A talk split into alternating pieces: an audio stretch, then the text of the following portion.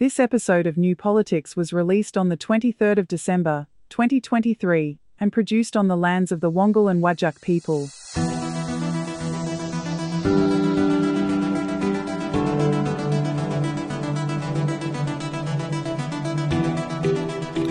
Welcome to New Politics. In this episode, in our second part of the review of the year in politics, we look at the performances of the Prime Minister and the Leader of the Opposition and what we can hope to see in 2024. I'm Eddy Jokovich, editor of New Politics. I'm David Lewis, ghost of Christmas yesterday.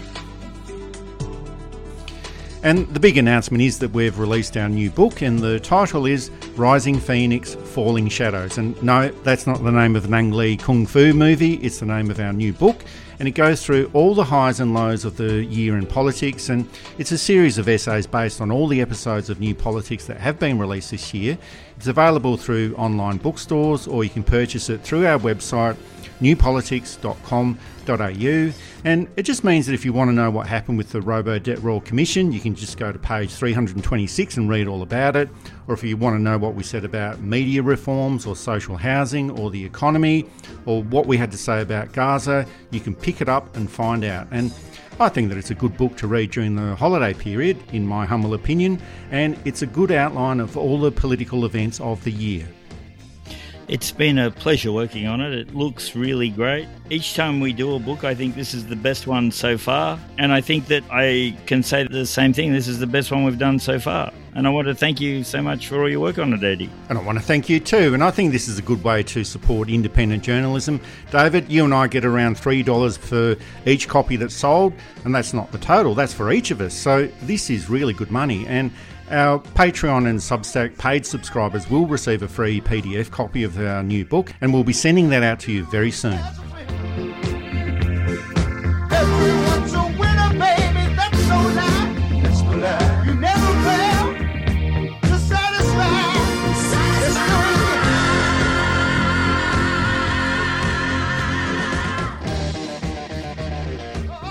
And in our final review of the year, we look at the leaders of the two sides of politics. And first up, we look at the Prime Minister, Anthony Albanese. And it's been a year of two halves where the first half of the year was travelling very well for Albanese. He was way ahead in the opinion polls, in his approval rating, preferred Prime Minister, and the Labor government got to a high of 61% of the two party preferred voting. And the high water mark politically would have been the Aston by election, where Labor won a seat off the Liberal Party, and it was the first time a government has won a seat off the opposition in a by election for over 100 years, and the first time that Labor had actually won the seat since 1990, so that was a big win. Labor won Aston by securing swings in Liberal heartland booths, a rare political feat lauded by the PM. On Saturday in Rowville and Wantirna and Bayswater, people voted to support this positive agenda. They voted for fairness. We will never take the people of Aston or the people of Australia for granted. There's genuine shock within Labor that the party was able to snatch this outer suburban mortgage belt electorate. Mary Doyle gaining the seat of Aston on her second attempt, allowing Prime Minister Anthony Albanese to vow that he'll be back in this seat several times before the next general federal election. It also had the spectre of the Robodebt Royal Commission running in the background, and that was a reminder of the misdeeds of the previous government. And also the spectre of Scott Morrison languishing on the backbench, also as a reminder of the misdeeds of the previous government. There was also a budget surplus for the first time in 15 years, so politically it was all looking very, very good for Anthony Albanese. And there were a few road bumps on the way, of course, at the beginning of the year. There were the problems with the Housing Australia Future Fund and managing the issue with the Australian Greens. There were all those issues with inflation, cost of living issues, and all the consecutive interest rate rises. But it was all looking very, very good for Anthony Albanese and for the Labor government in the first half of the year.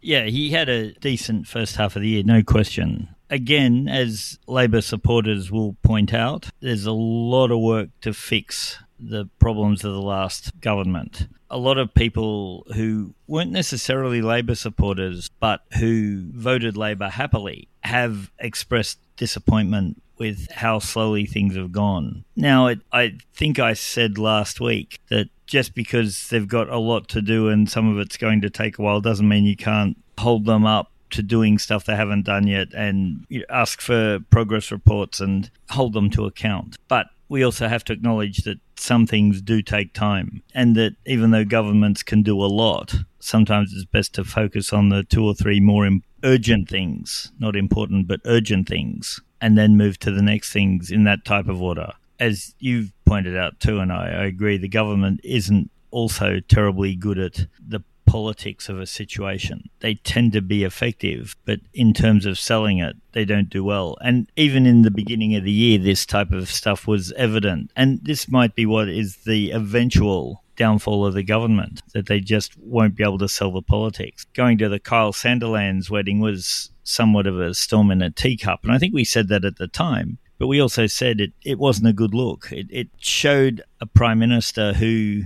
was probably replaying a promise uh, or a deal he'd made that Sandilands would allow him on the show, but he had to come to the wedding or something like that. And of course, you don't air this stuff because that makes it seem much worse than it even was. But it was certainly not the best look you could give. The whole Airbus Albo thing's ridiculous. Morrison went overseas far more than Anthony Albanese has. And often, too, Morrison's trips were private or semi private all of Anthony Albanese's overseas trips have been fairly important Australian government business, which is as it should be. Could some of them have been done over Skype? Maybe, sure. But often being in the same room with someone, as those of you who do endless Skype meetings can attest, sometimes it's just better to be in the same room. Again, first half of the year, we found stuff to complain about, but on the whole, it was a good start to a, a government. Oh, and of course, politics never stays still and everything is always on the move. The media did keep on angling for the end of the honeymoon story of the Labor government, and with virtually every bit of small negative news, it was almost like a jilted lover. You know, is this the end of the honeymoon? Is it is this the end or is that the end? What about this issue? What about that one? And we can say that it's well and truly over now, but that doesn't mean that it's the end of Anthony Albanese or the Labor government. And problems and issues do accumulate for a leader and for a government over time. And there were all those objections to the costs of AUKUS, and that's around $380 billion over the next 30 years or so. So that's around $10 billion per year. And as you mentioned before, there was that concocted narrative about Airbus Albo, even though it was revealed that Anthony Albanese had travelled less than Tony Abbott, Malcolm Turnbull, or Scott Morrison in their first 18 months in office those other minor issues you mentioned before, the wedding of Kyle Sandilands, and there was also other factors not doing enough on affordable housing.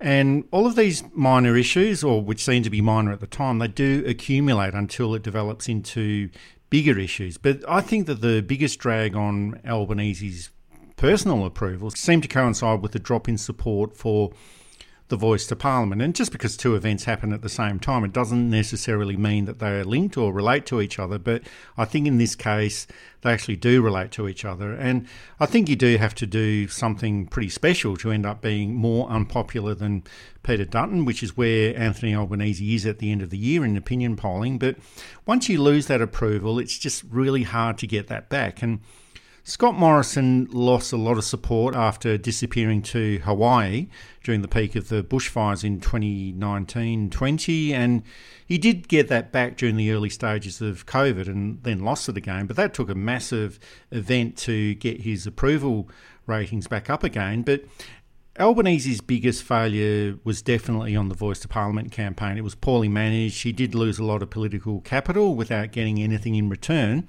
So you'd have to say that that was a big loss. But I think the biggest success, if we are going to look at the losses, we've got to look at the successes as well. But I think the biggest success was getting the relationship with China back on track. Also, the other factor is trying to lower the noise in federal politics with the lowering of all the fear and division that we've seen too much of recently. And all of that fear and division returned just in time for the Voice to Parliament campaign, but reducing the noise and the volume of federal politics so that we just focus on the issues and not the noise and the bluff and the bluster. I think that would be a good thing for politics if Anthony Albanese can achieve this.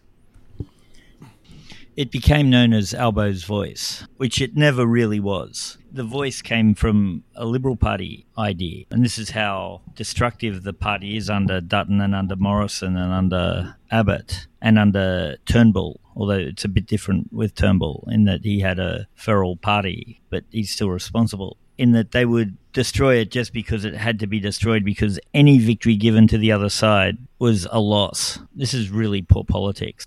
But yeah, the the voice became in the minds of people who didn't really look at it. Anthony Albanese's and in the more extreme example, Anthony Albanese's plot to get the United Nations running Australia and to bring in the great replacement and all of that. How shall I put this politely? All of that unsubstantiated uh, opinion seems to have been found in cattle fields, and I'll leave it there.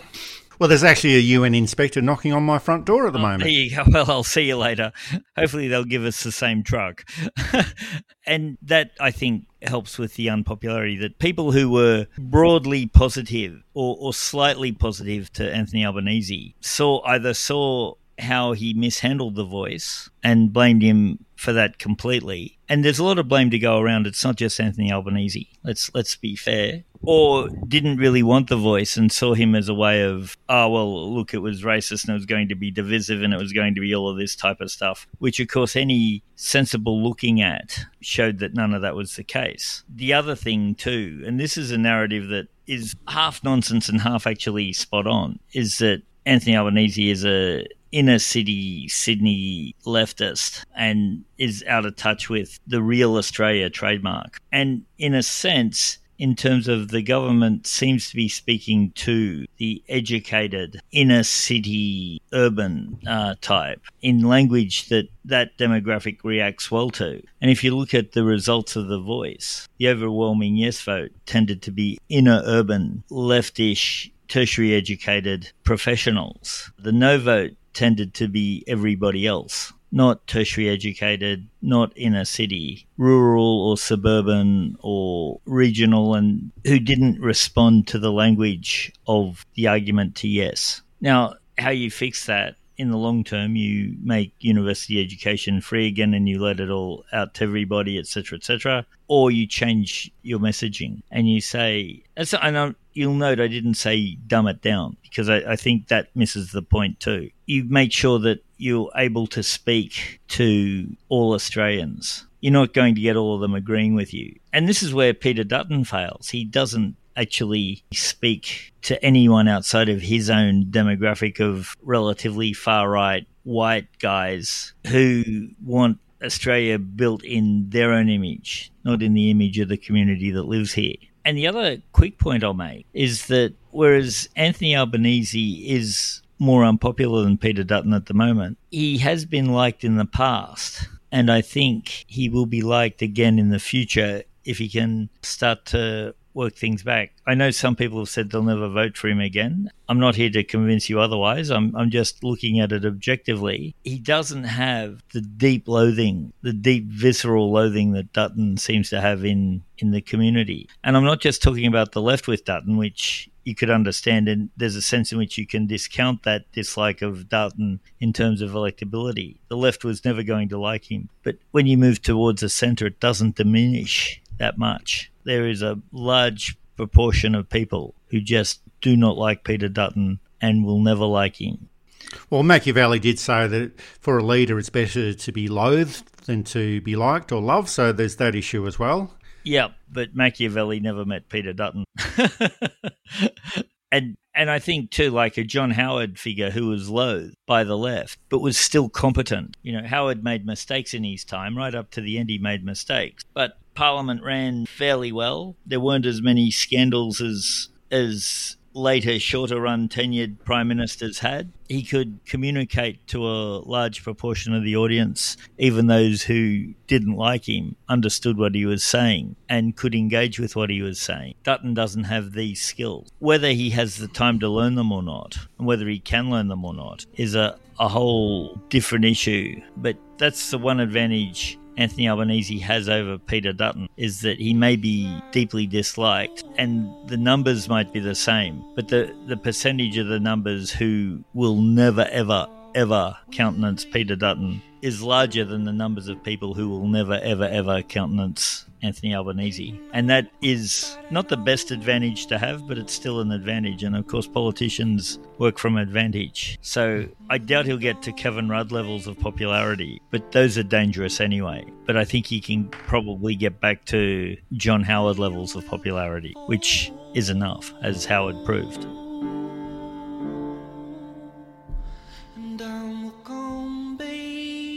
You're listening to New Politics. You can subscribe to us on Apple or Google Podcasts, listen through Spotify, YouTube, SoundCloud, and Amazon Music. Or you can find us at newpolitics.com.au, and you can now support New Politics through Substack and Patreon.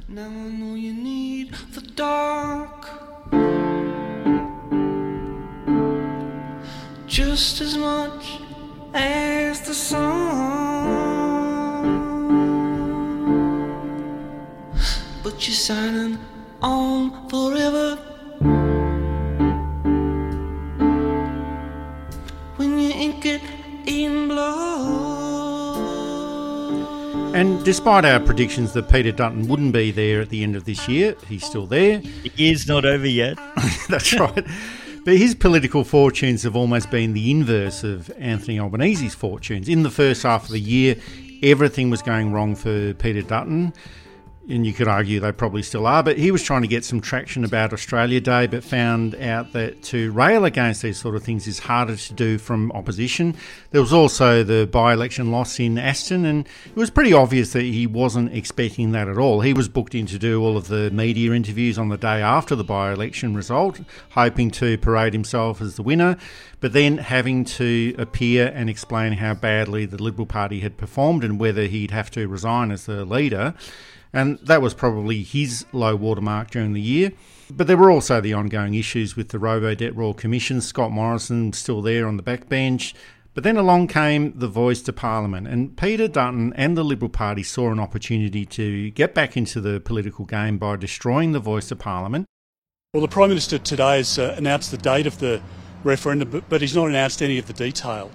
Uh, it's clear that uh, the Prime Minister now has six weeks to concentrate on providing the detail to the Australian public. Uh, you can't go to an election asking people to make the biggest change to our constitution in our nation's history without providing the detail. And I think most Australians, millions of Australians, will want to know what it is they're being asked to vote for because it's not going to provide practical outcomes. It is going to be Canberra based. It's not going to provide the panacea that the Prime Minister is promising. And it's without precedent that a Prime Minister would go to a constitutional referendum without providing the detail to Australians. There's been no constitutional conference, there's been no provision of detail in a completely unprecedented way. Uh, we know that this is divisive, we know that uh, it's unknown, uh, we know that we've got a Prime Minister who just deliberately is withholding information from the Australian public, and if that happens, uh, people are being asked to vote for something that they don't truly understand. And I think the onus is on the Prime Minister over the course of this campaign to actually be honest with the Australian people because at the moment he's not being honest. So that actually did work as a strategy for them, but it's just a question of whether that will sustain him into the next year and beyond.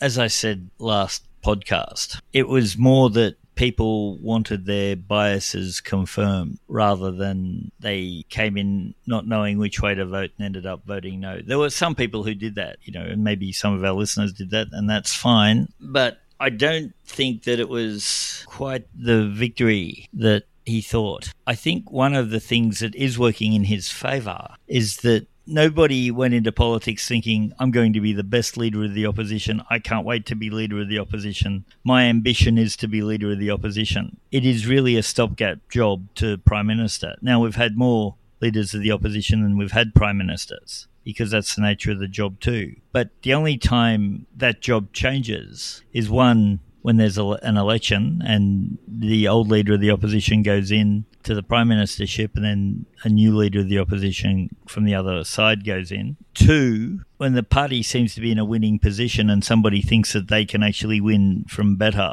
Or three, leaders of the opposition get sick and die or what have you. But generally, when the party is in a very low chance of getting back at the next election, or when the party polls are down, but someone comes along who makes it seem that you could get into a winning position. So uh, Bill Hayden and Bob Hawke might be there depending on your view of how well Bill Hayden was doing. Bob Hawke never became leader of the opposition to rebuild the party. And of course, you get people like that Brendan Nelson in the Liberal Party, uh, Simon Crean in the Labor Party, both of whom could have been very decent prime ministers, but had to burn a lot of their energy trying to rebuild parties that weren't working anymore.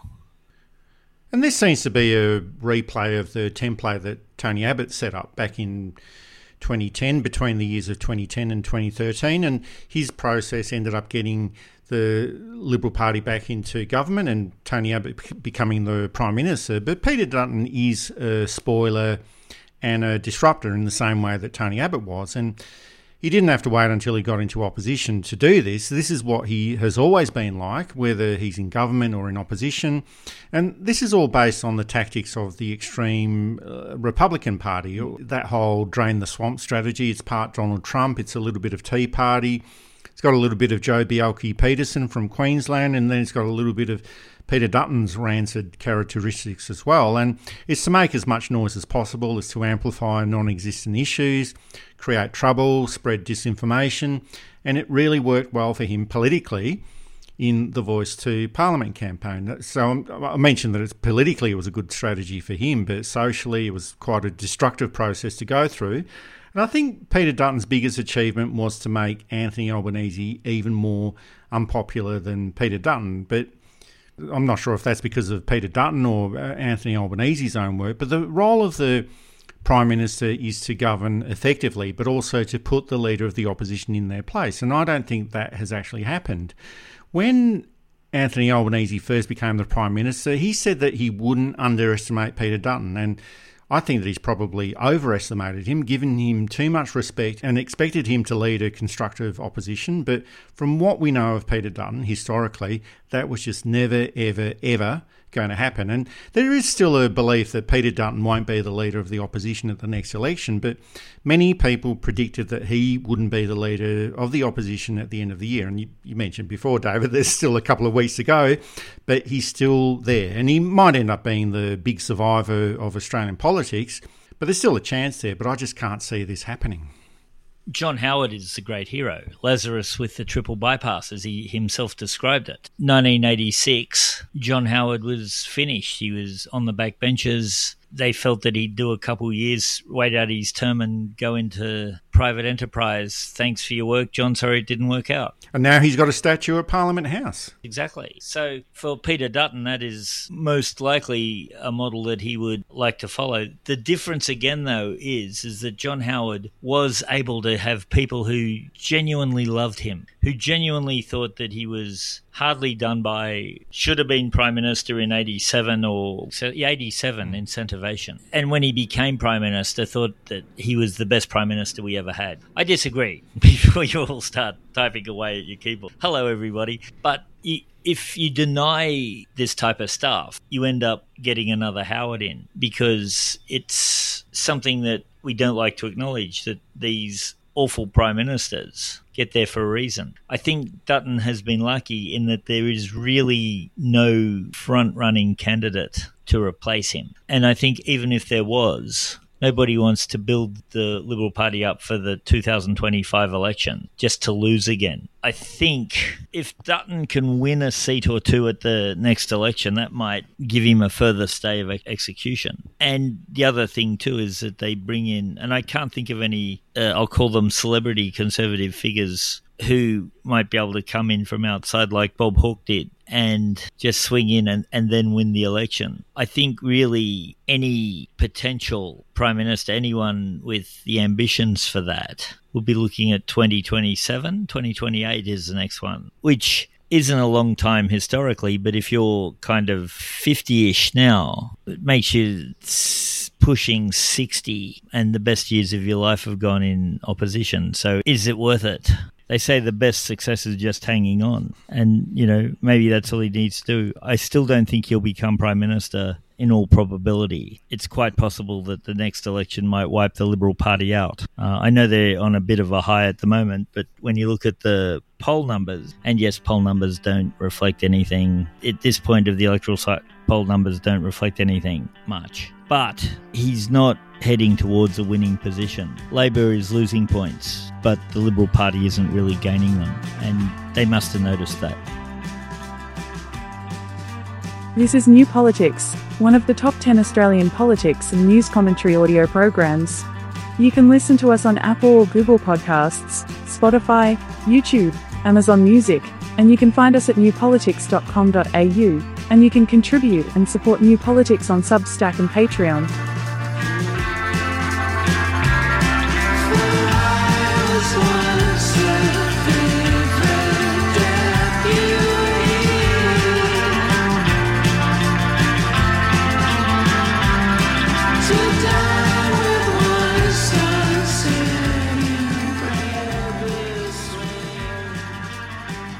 And speaking of the opinion polls, the opinion polls ended with Labor ahead in the two party preferred vote, and it's around the same as it was on election night in May 2022. And any government will tell you that if it's in the same position that it was at when it won the last election, they will take that result every day of the week. And that's a snapshot of where things stand at the moment. And there were some anomalies at the 2022 federal election where Labor had a very low primary vote but still managed to win enough seats to form government. And with the low primary vote, electoral results become very unpredictable. They could actually get the same amount of votes at the next election, but go into minority government or even lose office. That's unlikely, but it's always a possibility with a low primary vote.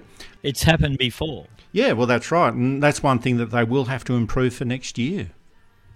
I suspect that they've got people starting to work on that now and new policies. Again, they're doubling down, as the Americans say, on the tax cuts coming in in June. And Jim Chalmers gave a spirited yet rather empty response to why they're keeping them. And same with the Liberal Party, too. I'm wondering if they're very clever numbers people are working out how they can turn things around a little bit. Now, Labor would be very happy with the same figures, but what needs to be factored in is will the teal movement start to move to safe Labor seats? And if so, will the teal movement take safe Labor seats? Teal movement got into the seats that they did, and this is not a negative criticism at all because they were, well, well, most importantly, more in line with what their electorates wanted for their communities. But also, don't forget, they got in because of their environmental, genuine commitment to environmental care and environmental policy. So, whether that will fare as well in safe Labor seats, some it will, any inner city safe Labor seat, it will absolutely fare well in. And so, anyone in a inner city Labor seat might have to worry. The Greens are starting to flex their muscles a bit in similar seats. Oh, but I think even still, Labor is still well placed to either win the next election or hold a minority government, and that's probably more likely based on what we know right now a minority government at the next election. The unpopularity of Anthony Albanese would be a worry, and I'm wondering what the Labor Party would start thinking about uh, generally if Albanese is considered to be a drag to the primary vote. And to become more unpopular than Peter Dutton, I think that does take a special level of skill. And Peter Dutton is about as unpopular as herpes at the moment and has been for some time. And, and sure, there's a whole lot of other issues going on. It could be a case where Anthony Albanese hasn't performed according to what was expected of a Labor Prime Minister, and people might have been expecting the bells and whistles or a reinvention of Gough Whitlam, but they just haven't been getting it. And I think most people in the electorate probably wouldn't even know who Gough Whitlam was anyway. But Albanese has been in slow decline ever since the May 2022 election. It's been a very slow decline, very gradual though but it can't keep sliding forever. There has to be a halt in this decline, and the new year might provide the halt that they've been looking for, but the decline has to be reversed. Otherwise, things will just decline further for the government. They're not in a bad shape or a bad situation at the moment, but in politics, you generally want things to improve, not to get worse very few people go in to make things worse, even if it's only for their own improvement. It the thing we have to remember too is that you can't unseat a sitting prime minister easily in the Labor Party. The Rudd reforms made sure of this. Now, that's not to say that backdoor deals can't happen, and Anthony, you're going to have to resign to spend more time with your family, type thing. But it's still very difficult. So those people saying, "Oh, he's going to be rolled, he's going to be rolled," show me the 75% of members who are going to force a vote and the reasons that they're going to have to give to force that vote. And the rules are similar in the Liberal Party too. But they're slightly different for the opposition leader than for the Prime Minister. Now, both of these actually are good for stability. You just hope you don't get a total drop kick in who you can't get rid of. But again, the rules hopefully will make people aware of that when they start to think about who to make leader of the party. So big numbers. And of course, if you're on 62% for Liberal Party or 71% for the Labor Party, it's probably very frustrating, but a line has to be drawn somewhere.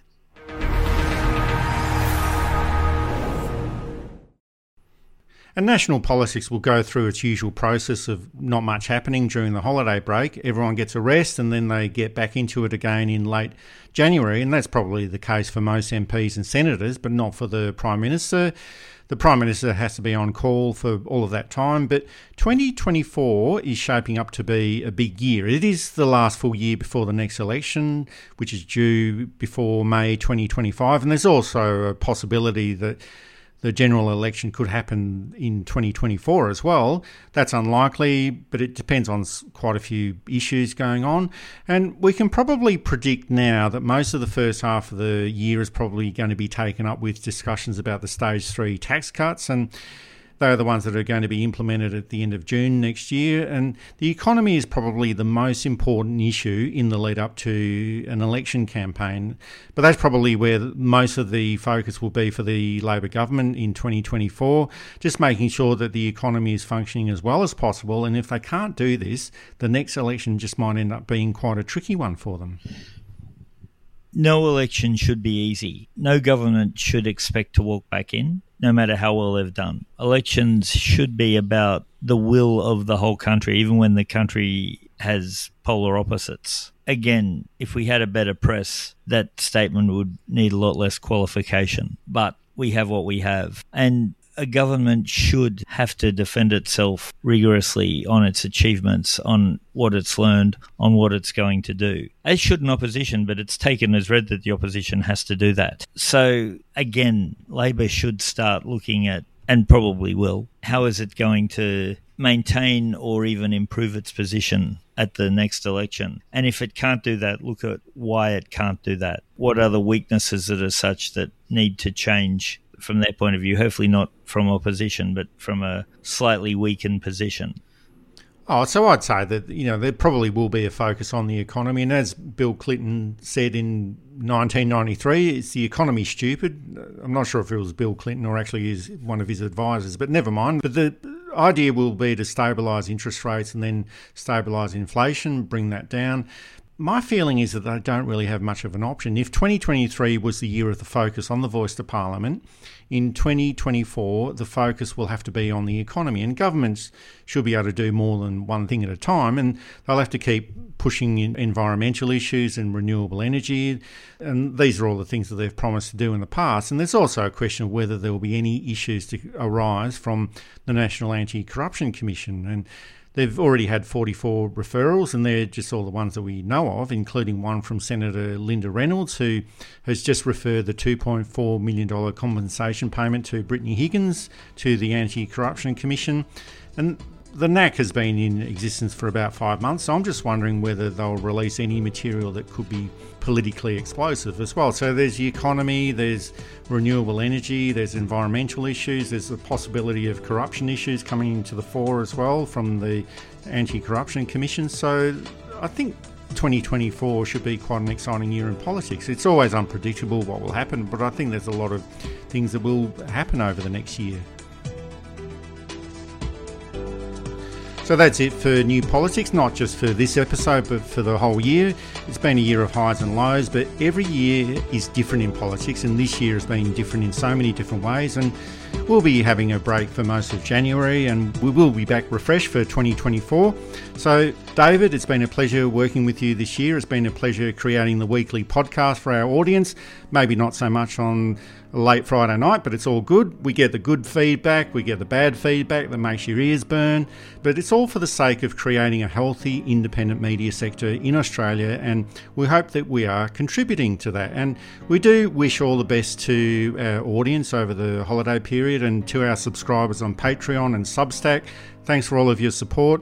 And the Christmas and holiday period is always a good time to relax, but it's also a time to think about all the people who are less well off or doing it tough for whatever reason, whether it's here in Australia or anywhere else in the world. But whatever you end up doing, enjoy the break and we'll see you again next year.